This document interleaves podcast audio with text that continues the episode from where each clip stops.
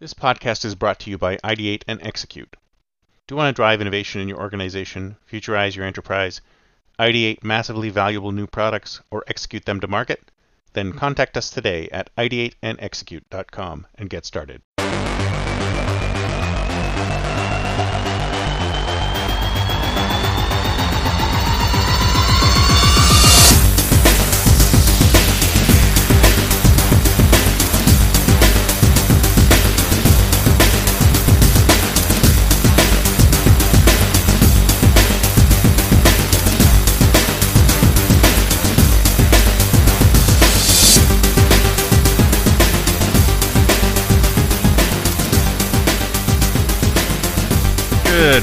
Everyone, and welcome to Think Future Podcast. Wow, what happened to my grammar there? The Think Future Podcast.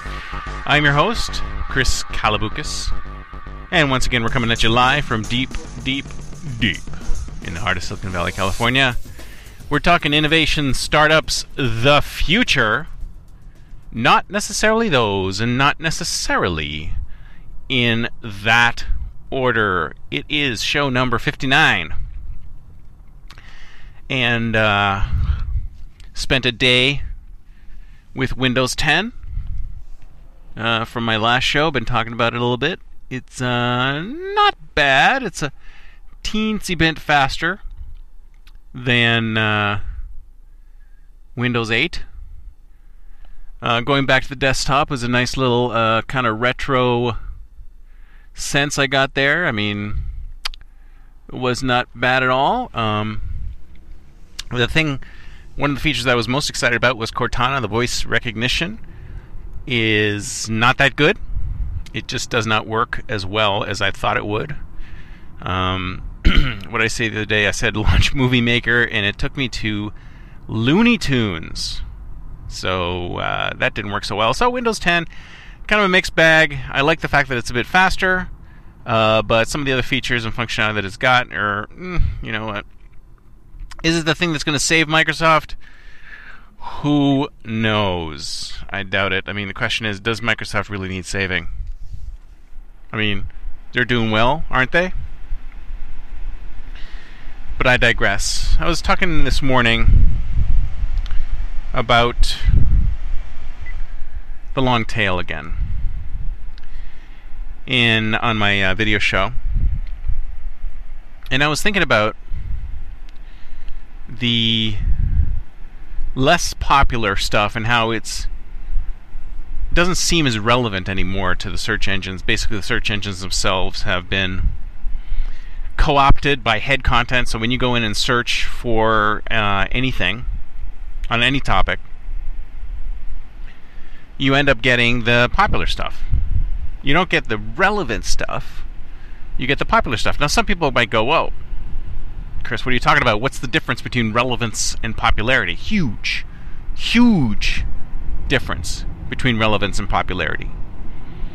But it seems like the popularity. I mean, if you think about it, that's kind of where uh, Google's initial algorithm came from is how many people are linking to you that is their determination of relevance. And if that's still at the core of Google's algorithm then obviously it has to do with popularity. I guess what I'm trying to say let's let's oh, I'm gonna let's meta this up a little bit. Is the crowd always right? Is the fact that 20,000 people like something make something more relevant than if 100 people like something. I'll give you an example. There was a uh, startup I was involved with, and they finally launched their product a little while ago, and I went to the page in the App Store, and there were 45 five star reviews, all within a couple days of launch. And they all seem to be written in the same peppy tone. And then there was one one star review a couple days ago. So this giant, giant blob of reviews the moment it launched, and then nothing, and then one horrible review just a couple days ago. Yet this probably got some news and press and and uh, some recognition because of the popularity. When I could tell you by just by looking at those reviews and those ratings is that they couldn't all possibly be true. But hey, let's not say anything about the possibility that people are gaming the system in order to get somewhere. But let's look at it from the high level. Does the crowd necessarily give us the most relevant result? Just because 7,000 social proof, right? Just because 7,000 people shared this thing, does that mean it's relevant? What tell me about those 7,000 people. Do those 7,000 people really know about the topic? Are those 7,000 people anything like you? Are those 7,000 people older than you? Younger than you? Male? Female? Do those 7,000 people like the same things you do? We don't know. We have no idea. We just look at that and go, whoa, 7,000 people thought that was great. It must be great. We have to stop being sheep. We have to just stop looking at numbers and going, whoa, if so many people like this thing, I'll probably like it too. If so many people favorited this thing, I'll probably favorite it too. I sh- really should look at that. We have to understand, folks, that everything that we see, it's kind of like, okay, here's a good example. Here's a good metaphor reality TV versus scripted TV. Scripted versus unscripted, they're talking about it, right? They, they call it, right? But I wouldn't call it unscripted. It's fairly scripted in the editing. The difference between reality TV and fiction or uh, scripted TV is that one is supposedly real and you're getting sort of like the raw feed of what people are really like, and the other one is fiction. So it's fact versus fiction. But the reality is, is that that fact is not really fact. That's also fiction too. Everything we're seeing is fiction. Boy, I'm talking like we're in the Matrix or something like that. But everything we see is fiction.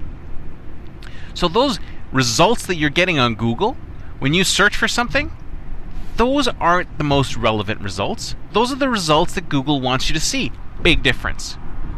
When you look on Facebook, that stream that you get in Facebook, that is the stream that Facebook wants you to see. Not the most relevant things that are important to you.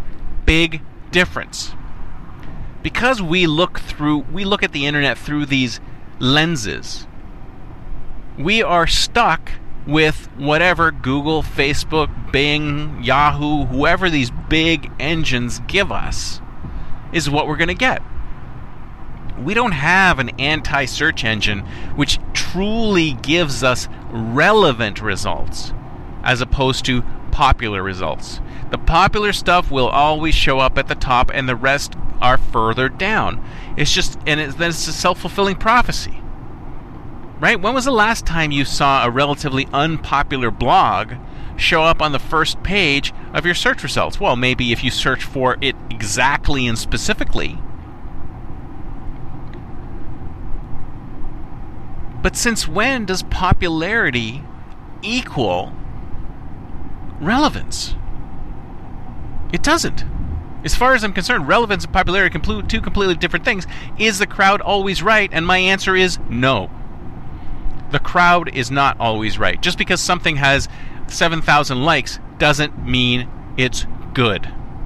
Doesn't mean it's relevant. Doesn't mean it has meaning to you. And that's one of the things that annoyed me when Facebook started messing around with their feed is that I would post things to my friends and my friends wouldn't see it. But then they did this little pop up that said, hey, for seven bucks, your friends will be guaranteed to see this update. And I'm like, wow, what's the point of using this as a communication tool for my friends when I can't be assured that any of them will see this? And sure, Facebook will come back at you and say, well, that's a function of uh, content. There's just so much content that we really have we have to do our own, you know, sort of automated curation on that content, and only the more relevant stuff gets to your friends. I call bull on that.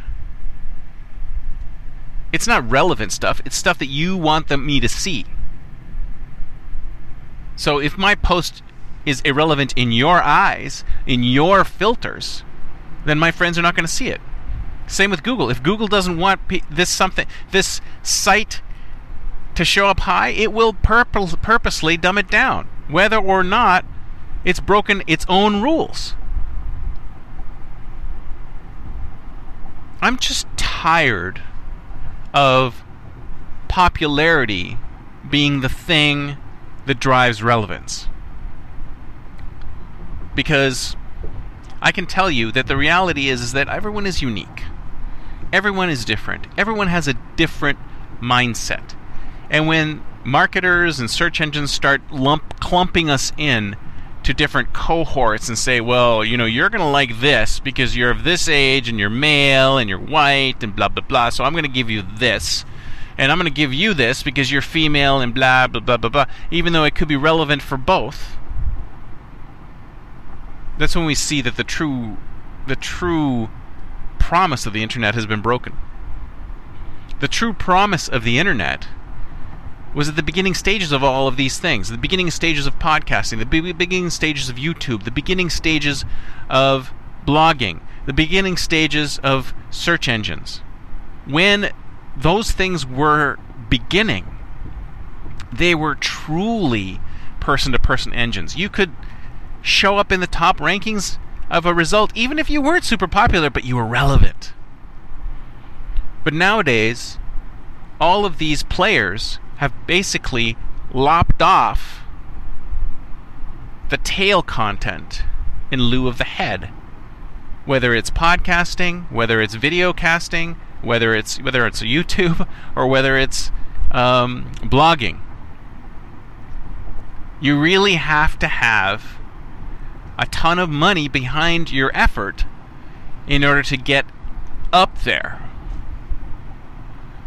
and even content marketing, even even content marketing itself. Which I mean, I'm going to talk about con- uh, how I feel that content marketing may be a scam at some point. I'm going to do a sh- future show on that. I did do a blog post about it already. Even content marketing itself won't get you into the big leagues either. So how do you get how do you get visibility in today's world? It's almost impossible unless you have a ton load of funding and you're able to pay off Google, pay off Facebook, pay off Yahoo, pay off Bing, pay off Amazon, pay off all of these gateways to the internet. The promise of putting up your website and being found and actually communicating to the world it's just not there anymore. And I think we need to figure out some way of bringing that back because there's so much good stuff out there.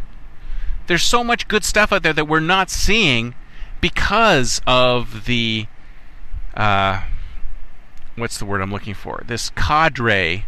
This it's not cadre. It's like a cartel. That's right. This cartel of big engines that we're all using, which decides what we're going to see and what we're not going to see. Relevance is not popularity. And my sense is, I don't know what we're going to have to do in order to break this. It's more of a cabal than it is a cartel. Let's call it a cabal that basically runs our runs our internet experience. Anyways, that's it for me for today. See you next time, and until then, don't forget to think future. future.